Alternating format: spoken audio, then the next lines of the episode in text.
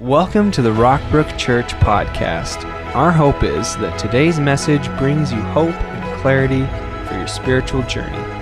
We love hearing how God is working in your life. Feel free to share any stories of how this message gave you a new perspective and hope. Email us at church at rockbrook.org to tell your story. Good morning, everybody. I'm so glad you're here. This service would not have been the same without you here. Thankful for you. Just so grateful for our church. Thank you for your presence, your worship, your laughter, your compassion for one another, your giving, uh, your endurance. It's just an honor to bring this word this weekend to our church family. We're in a series called The Armor of God, which is an illustration found in the New Testament uh, for what to put on and instill in your life to be able to make it to the end and make it through all the struggles that we're going to face in life. And so, like many times we do at Rockbrook, we just let the Bible outline the series for us. So, we've taken this section on the armor of God and created it uh, as a series, and each week going through each piece of it. And last couple weeks, I've set up the context for where this is found in Ephesians 6 and why it's found there, and uh, brought some framework around that. But now we're just diving into each piece of it. And so in Ephesians 6, and by the way, if you want to hear those messages, they're on any podcast app or anything that you'd have, the Rockbrook Church app on our website. You could go back and catch up if you choose. But it says, Put on the full armor of God so that when the day of evil comes, you may be able to stand your ground and after you have done everything, to stand, meaning that in between now the end, all the struggles and tribulations and trials and temptations and confusion and doubt, everything you're going to face, you can be standing at the end of it. Stand firm then with the belt of truth buckled around your waist. So last week we talked about truth of what is truth, how does it protect us, how do we put it on? We said truth is what God says. That's the truth. And how does it protect me? It protects me against the temptations that I face in my life because temptation is always a lie. And then how do I put it on? And we studied the work of John the Apostle and his words, and how truth and love, if they never intersect, if they never meet, they're both worthless. They've got to come together. And you put on truth by acting in love toward others and holding to the truth. And then next, with the breastplate of righteousness in place righteousness. This word righteousness is uh, certainly a Bible word. In fact, it's used just this way, not even any other form of the word. Just this word is over 500 times in the Bible. In fact, uh, there's whole books of the Bible where the theme is righteousness. Like the book of Romans, the theme is righteousness. The book of Galatians is righteousness. And yet, it can be hard for Christians, for believers, to even kind of define this word or pull it out of the air and know what it means, even though we come across it so much. And we must be unsure because we never really use it to describe something or someone. Like we never say, oh, that's righteous, unless your name's Theodore Logan or William S. Preston Esquire of Bill and Ted's Most Excellent Adventure. Then you would use it. I believe our adventure through time has taken a most serious turn. I say that all the time. That's my favorite quote from that thing. But when you think of righteousness, what do you think of? Do you think of the turtle in Finding Nemo? Do you think negatively or positively about this word? And what I've found is most Christians, even, but especially the world, thinks predominantly negative about this word. And we think of someone being strict, we think of being scolded, we think of it as being right or wrong. And it comes across as a very heavy word and a heavy idea. When what I see in Scripture and what I want to commend to you today is righteousness is one of the most winsome characteristics we can have as believers. It's one of the most winsome of characteristics that we can have in our world today as followers of Jesus Christ. Because righteousness, if you're taking notes, is not found in looking down on others. In other words, righteousness is not found in look what their family is doing. Our family would never do that. Look at how they parent. When I have kids, I'll never let my kids have that or act like that. Anybody else say things like that before you were a parent and then you became a parent and it's like, oh, okay. Can you believe he said that, did that? How could they get the promotion? I work harder and have a better attitude than they do. How could they think that way? They must not know what I know. They would say, That's a ridiculous idea. I'm not even going to entertain it. I'm not going to even act like I'm paying attention. I'm just going to dismiss that altogether. Righteousness is not found on looking down on others. How is it found? Righteousness is found in looking up to God. So one time Jesus was with the Pharisees who thought they were righteous, and many of them would look down on others. Pharisees, they taught the religious law, but they would also teach the, the, the traditions, their traditions, on the same plane as the Word of God. And they were known for their piety, and it fostered a hatred for lots of different groups of people and types of people. And of course, they hated the Rome, anything Roman, including taxation.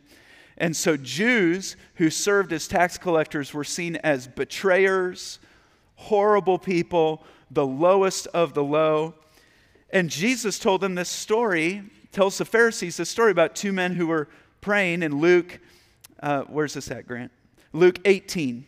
Then Jesus told this story to some who had great confidence in their own righteousness and scorned everyone else. Two men went to the temple to pray. One was a Pharisee, and the other was a despised tax collector. The Pharisee stood by himself and prayed this prayer I thank you, God, that I'm not like other people cheaters, sinners, adulterers. I'm certainly not like that tax collector. I fast twice a week and give you a tenth of my income. But the tax collector stood at a distance and dared not even lift his eyes to heaven as he prayed. Instead, he beat his chest in sorrow, saying, Oh God, be merciful to me, for I am a sinner. I tell you, this sinner, not the Pharisee, returned home justified before God. For those who exalt themselves will be humbled, and those who humble themselves will be exalted. One prayed, God, thank you that I'm not like that other person over there, a sinner. The other prayed, uh, please be merciful to me. I'm a sinner and I need you. And Jesus asked, which one was heard by God? Which one walked away in right standing with God? The one, it was the one who prayed to God, not the one who looked down on others. A lot of people think if they put others down, it lifts them up or makes them righteous in God's sight. But no, we humble ourselves. You don't look at someone who's struggling or in a worse off condition or struggling with a sin and say, Thank God I'm not like that person. What you do is you look at that person, that situation, and you say, That could have been me. That could have been me. That could have been me with that addiction. That could have been me with that struggle. It would have been me in that situation, but for the grace of God. In fact, righteousness, it's not even earned by us. If you're taking notes, righteousness is credited to us. Now, it's not like the lottery, it's not a luck kind of thing. It's God's choice to credit it to us. In Genesis, where uh, Abraham, uh, we see Abraham, one of the first people to have faith, to have faith in God. And the Apostle Paul references, quotes this verse back in Genesis, where he says in Romans 4, what does Scripture say? Abraham believed God, and it was credited to him as righteousness. Now, to the one who works, wages are, wages are not credited as a gift, but they're an obligation.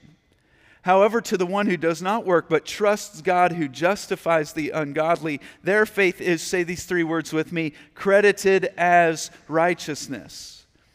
The way to open up that credit to have a deposit, the Bible tells us exactly how it's through faith. God credits righteousness when we put our faith in Christ Jesus. So let's answer some questions here. Um, and for this week, we're going to answer the same questions as we answered as last week, and that is what is this piece of armor? How does it protect me, and how do I put it on? Because the, the armor of God is not just something you assume is on you. It says you got to put it on. And the armor of God's not just something you pray through, like, God, I put on righteousness. No, there's a way to put it on and a way to have it. And so we're going to ask, what is righteousness? How does it protect me? And how do I wear it? How do I put it on? So, number one, what is righteousness? You might write this down. The definition is being made right before God. It starts with being right before God. That I can stand before God knowing that my relationship with Him is cleared up that there's nothing, I can stand before Him knowing that there's nothing standing between me and Him. It's cleared up.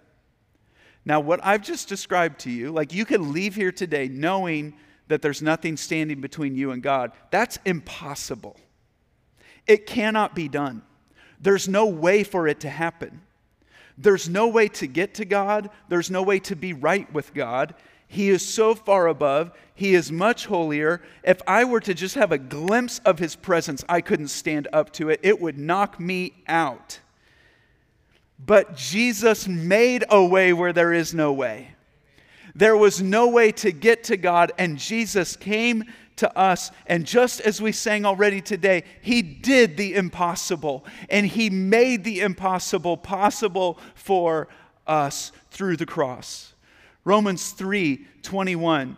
But now God has shown us a way to be made right with Him. So this translation just gives you the definition. Instead of using the word righteousness, God has shown us a way to be righteous. It says, God has shown us a way to be made right with Him without keeping the requirements of the law, which we couldn't uphold to, which we couldn't do. And being made right with Him, this was promised in the writings of Moses and the prophets long ago. Let's read the rest of this together. We are made right with God by placing our faith in Jesus Christ. And this is true for everyone who believes, no matter who we are, no matter Jew or Gentile, no matter your ethnicity, no matter where you came from, no matter what you've done, we are made right with God through Jesus Christ. He's the only way that made, He's the only one who made a way through that which was impossible. And that part of righteousness, this part of righteousness has already been done. But there is more to righteousness because if you study the Bible closely, part of righteousness is also this becoming right with others as I act rightly before others. So it starts with being right with God. Don't get it backwards. Don't go out and try to get right with your kids and clean up all your relationships and and, and do all these things and get right in every area of life and then come to God. No, you go to God, you get righteousness credited to you, then you start paying that out to other people. That you have that in you now that you can start spending off that and developing your relationships by acting in new ways toward people. It's, it's the greatest commandment. Love the Lord your God with all your heart, soul, mind, and strength. Get that right? And love your neighbor as yourself. The righteousness that God credits to my account gives me the ability to do that. On my own, naturally, I don't think that way. I want to return evil for evil. Naturally, I don't people don't act rightly with one another. But God gives us through righteousness the ability to think that way and the ability and the strength to do it, to act rightly even when other people are not acting rightly with us. That's what righteousness is. It's being right with God, that's where it all starts this thing that the righteousness that the Bible talks about so much. The second question is, how does it protect me? Why would Paul the Apostle include it in the armor of God? Well, there are several accounts of people in history going into a battle who were not right with God and they did not make it. Uh, maybe you remember this message at the beginning of the summer where we talked about the 12 Israelite spies who went to spy out the promised land and then come back and give a report on what they had found. And 10 of the spies give a very negative report. And they say, This must not be the land that God promised us because. I mean, there are giants in the land, and there's all these problems, all this situation. They, the, the, but two, two of the spies, Joshua and Caleb, give a good report and they say, Yes, indeed, this is the land God promised. We should do what He's telling us to do. We should go take the land. But the 10 negative scouts infected the Israelites with disbelief, and the Israelites decide not to go. So that's kind of where we left that message. But if you continue reading, God struck down the ten and then told the people, You will not, because of your disbelief, you will not see the promised land. Only Joshua and Caleb will, and he had to raise up another generation before they would see the promised land. But that group of people, in their disobedience, then they decide, Well, we're going to go anyway. And Moses said, Why are you disobeying the Lord again? Numbers 14 42. Do not go up because the Lord is not with you. You will be defeated by your enemies. And nevertheless, it says that in their presumption, they went up uh, toward this high point in the hill country. They need, Moses didn't go with them. They did not take the presence of God, the Ark of the Covenant, and the Amalekites and the Canaanites pushed them back, defeated them all the way back to Hormah. And they were defeated by their enemies. They weren't right with God and they didn't make it. Remember, we're talking about this as it's a breastplate of righteousness. That's like what this background is this piece of armor that, what, what does it guard? It, it guards your most vital organs.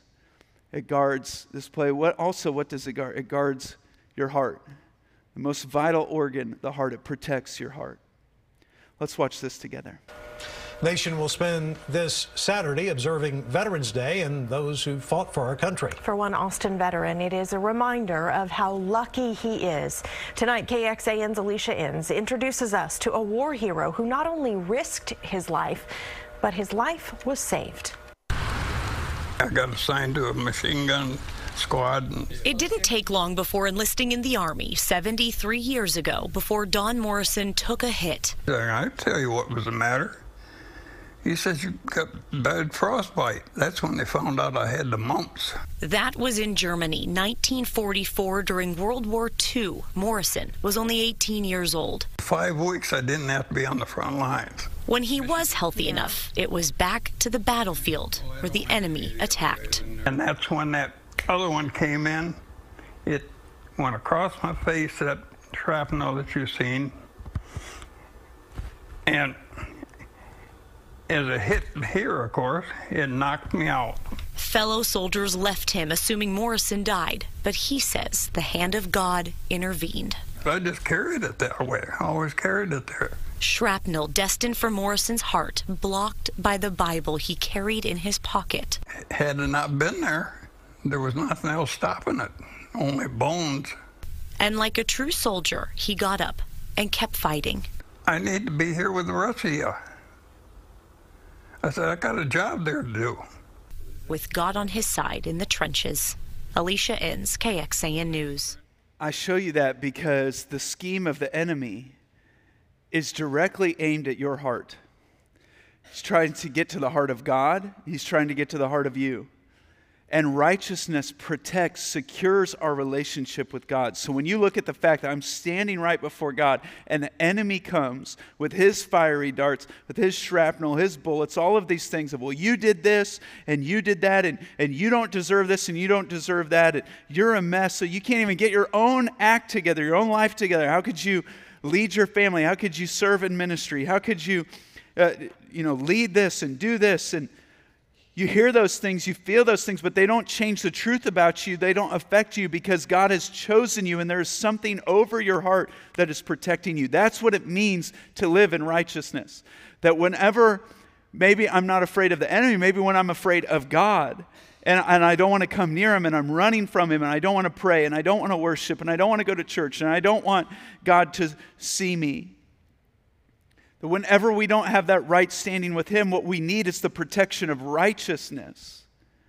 That when I recognize that through Christ I can have a right standing with God, then I come and can have a relationship with Him again and be drawn close to Him again. That I'm forgiven and can live that out of my life. I can live with a sense of protection in my heart and life because my heart is protected from Satan's attacks as I focus on my new relationship with God, as I act out this new relationship that I have with others. What, what, is, what is righteousness? It's being made right before God. How does righteousness protect me? It protects me from all the flaming arrows of Satan that are trying to pierce my heart. But then, how do I put it on? How do I wear it? What does it look like? Before we look at how to put it on, let me just give you a warning here. And let me give you two, I'll give you two ideas of how to put it on. But first, the Bible gives a very clear warning do not try to make your own righteousness. Do not try to craft your own breastplate of righteousness. We stand in God's mighty power, not our own. And this is not about us, this is about King Jesus. So don't try to build it yourself. I heard one pastor say, trying to make your own righteousness is like cutting your own hair. You're always going to come up a bit short somewhere, right? You can't get it all. It's going to you're going to not going to make it. So trying to make your own righteousness, no person can do it. Let's just hear this warning from the Apostle Paul in Philippians chapter 3. He says, If others have reason for confidence in their own efforts, I have even more. So he says, if you think you can make it on your own works and your own efforts and because of who you are, he's like, well, let me tell you a little bit about me. Because I was circumcised when I was eight days old. I'm a pure blooded citizen of Israel and a member of the tribe of Benjamin. I'm a real Hebrew if there ever was one. I was a member of the Pharisees who demanded the strictest obedience to the Jewish law. I was so zealous that I harshly persecuted the church. And as for righteousness, Wow. I obeyed the law without fault, he says. I once thought these things were valuable. Me, I thought those things would make me right with God. I thought they would make me righteous. I thought they would save me. But now I consider them worthless because of what Christ has done. Yes, everything else is worthless when compared with the infinite value of knowing Christ Jesus, my Lord. For his sake, I have discarded everything else counting it all as garbage so that I could gain Christ and become one with Him. I no longer count on my own righteousness through obeying the law. Rather, I become righteous through faith in Christ. For God's way of making us right with Himself depends on faith. I want to know Christ and experience the mighty power that raised him from the dead. I want to suffer with him, sharing in his death, so that one way or another I will experience the resurrection of the dead. Paul says, I tried. Because I was the best Hebrew, I was the best Pharisee, I kept all the, the law. But he, tell, he tells us in his writings, the law didn't save me. It revealed that I could not make it to God. It revealed who I am. It revealed that I am a sinner and that I don't need another system. I need a Savior. I need Jesus. So, two ideas from Scripture. How do we take off this old way of righteousness and put on this new way of righteousness? How do I wear righteousness? First, Scripture says to hunger for it. Jesus says, if you hunger for it, my promise to you is you will be satisfied, you will be fulfilled. Matthew 5 6, Jesus says, let's read this out loud together. Blessed are those who hunger and thirst for righteousness, for they will be filled. Filled, fulfilled, satisfied, Jesus is your portion. And Satan tries to thwart this by getting us to fill up on something else. It's sort of like maybe you're headed to an anniversary dinner at a nice restaurant and on the way there, you're driving there, you have reservation, the whole thing is going to be great. On the way there, you say, honey, let's start at, uh, let, let's stop at Taco Bell and get some tacos on the way. And you eat 10 tacos on the way too. I call it toxic hell, Taco Bell, toxic hell. Anyway, sorry, okay, all right. Didn't know we had so many Taco Bell fans here, all right. But then you fill up on this other thing, and then you go and you can't be satisfied by the meal. You say, No, I'm not going to meet my own needs. I'm not going to be satisfied by my own thing, my own way. I'm going to wait and let God satisfy my needs. And when you say that, you're developing a hunger for righteousness, a thirst for righteousness that you can develop in your life, and He promises He will satisfy. If you want a better relationship with God, if you want a, a, better relationship with others, if you want to begin to live out more of the Christian life, if you want the things that the Bible says you can have in your life between you and God and you and others, you continue to desire, pray, seek those wants, and God will bring your life in compliance with the things, the, the righteous things that you're desiring. How do you develop a hunger and a thirst for righteousness. You develop this hunger by focusing on the things you want to be hungry for. You focus on what would it mean to live out that new lifestyle? What would it mean to live out the fruits of the Spirit and to have those in my life? And you focus on how would it feel to know God more and to know Him in this kind of way? And wouldn't it be great if, if He filled and satisfied this desire in this area? But the temptation that we come comes into our life is, well, wouldn't it be great if, if I did that? Or if I satisfied this my own way? And the enemy stokes that, yes, this is what you need, and you should do this, and you should get this, and you'll be free. And by focusing on it, you get closer and closer to the thing you focus on. It's like when you're driving down uh, the highway and maybe you look, you look over at something on the scenery, and then when you look back at the lane, you notice you've kind of drifted that way. You drift towards what you're focused on. We move toward what we're focused on. And so if you focus on what it would feel like, and we do this all the time, we go, man, what would it feel like if I just quit my job? What would it feel like if, if I told this person off and told them what, what they really need to hear? What would it feel like if I were with this person or if I left this thing? What, what would it, we dwell even on past things of, oh man, I should have said this. I should have given that comeback. We worry about the future and think, man, what will happen? And we dwell on all these things. But what, what, what would it feel like if you allowed yourself to spend some time to, to develop the hunger and say, man, what would it be like if I said yes to God in that situation? What would it feel like? What would it be like if I, if through the power of God I stayed faithful there? And you let yourself daydream about that and think about that rather than the temptation. You see, when you focus and you develop a hunger for righteousness, what that is, it's temptation in reverse. Instead of dwelling on the lie and, man, could I get away with that? What would it look like if I weren't faithful in that and just gave it up? You flip that over and temptations reverse. What, if, what would it feel like if God gave me the faithfulness to make it through this?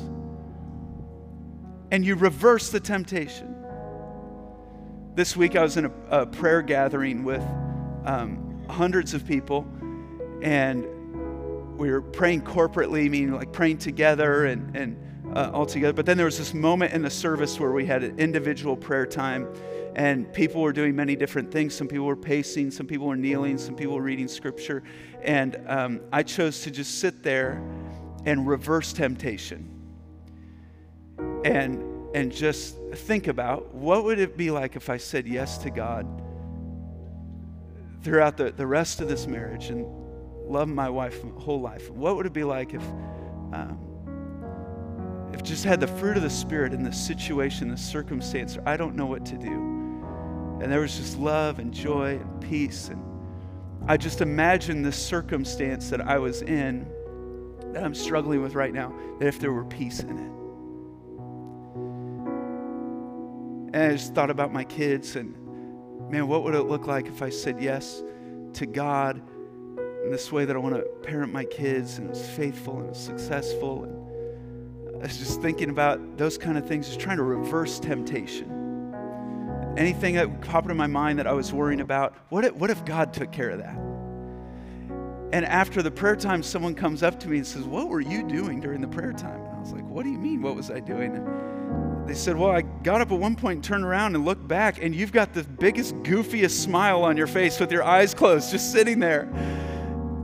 And I didn't know I was doing that. I'm just trying to reverse all the temptations, worries, and thoughts in my mind, and it brings peace and develop a hunger for righteousness. That's one way to put on the breastplate of righteousness. Another way, number two, is you offer yourself to God. There's two things that I just see in Scripture connected to righteousness that we put on. Who can ascend the hill of the Lord? But those who have clean hands and a pure heart. Romans 6 18 through 19 says, You have been set free from sin and have become slaves to righteousness. I'm using an example, he says, from everyday life because of your human limitations. So here he starts giving the example that he's giving this illustration that just as you used to offer yourselves as slaves, and so this is an illustration because the people he's writing to, there were maybe a third of them in slavery. And it's not slavery like kidnapping slavery or ethnic slavery. It's most often like a bondservant slavery where uh, they were enslaved to this person to pay off a debt, or they were enslaved to this person because their parents gave them up because the parents like at least they'll have a place to stay, at least they'll have food. And so they would people would offer themselves into slavery. But here's the twist, here's the illustration. He says, just as you used to offer yourselves as slaves to impurity and ever increasing wickedness, now offer yourselves as slaves to righteousness, leading to holiness. That you give yourself over to that thing, you offer yourself to that thing. And the greatest thing about that is when you make that choice, you've never felt freer in your life. It's the paradox of it all that the enemy will, will tempt you and say, No, you're going to become less of who you are. You're not going to get to do the things that you don't want to do. Don't change your life. You don't want to change. But when you give yourself over to God, you offer yourself to God, you become, you begin to become who God created you to be. And it's the most freeing thing in the world. So we offer ourselves. In other words, we don't listen to ourselves, we offer ourselves. Don't listen to your body, offer your body. It's a sacrifice. Heard a pastor talking to an arena of young people recently. Man, what he said stuck with me. He said, if there's any one concern I have for your generation, like my biggest concern for your generation, and he looked at all those young people and he said, Your generation values your own thoughts too highly when God's thought, when God's clear, my thoughts are not your thoughts. And he says, Your generation values your own feelings too highly. When God says, My ways are not your ways. And so we don't listen to our own thoughts. We don't listen to ourselves. We offer ourselves. That God is the one who tells the truth. Satan is a liar. God tells the truth. The truth is what God says. When you and I make ourselves a slave to what is right, when we say, I'm going to offer myself to that, it doesn't take away our personality. It doesn't take away who we are. It fills us up and we're fulfilled like never before.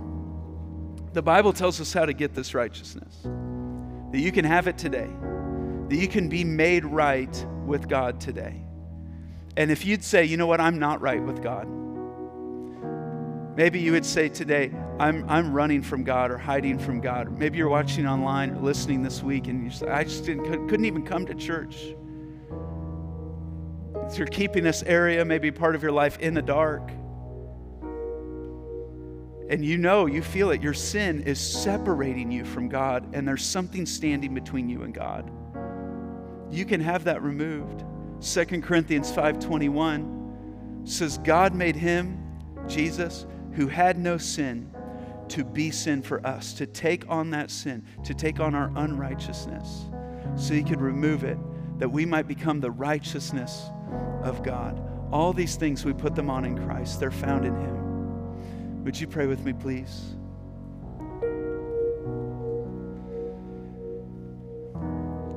Lord, we thank you for righteousness that we don't have to earn it, but you can credit it to us. And we need that to happen. We can't achieve it, we can't get it on our own, we can't make our own. But we recognize we need it to be standing at the end, to make it through all the battles we're going to face, all the disappointments, all the discouragements, all the doubts, all the temptations. So, Lord, we think to you. We look to you and we think about what you want us to think about. We need our heart protected in this battle. And God, we, we stand up again uh, to fight, to hunger, to thirst. And just think about right now, just take a moment think about what's good and right and pleasing. What would it be like if God took care of all these worries? What would it be like? if the fruit of the Spirit was upon me.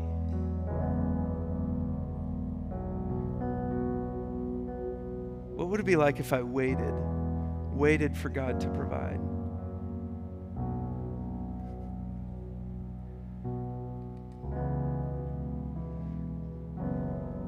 And then now in worship over these next few songs, let's just offer our lives, our bodies to God. The Lord, we are created by you, we're sustained by you, and we are yours to do with what you please. And so we surrender to you today. It's in Jesus' name we pray. Amen. Thanks for joining us today. We would love for you to get connected to what's going on at Rockbrook Church. Visit us online at rockbrook.org for service times, small group information, and other ways you can discover your purpose here on earth.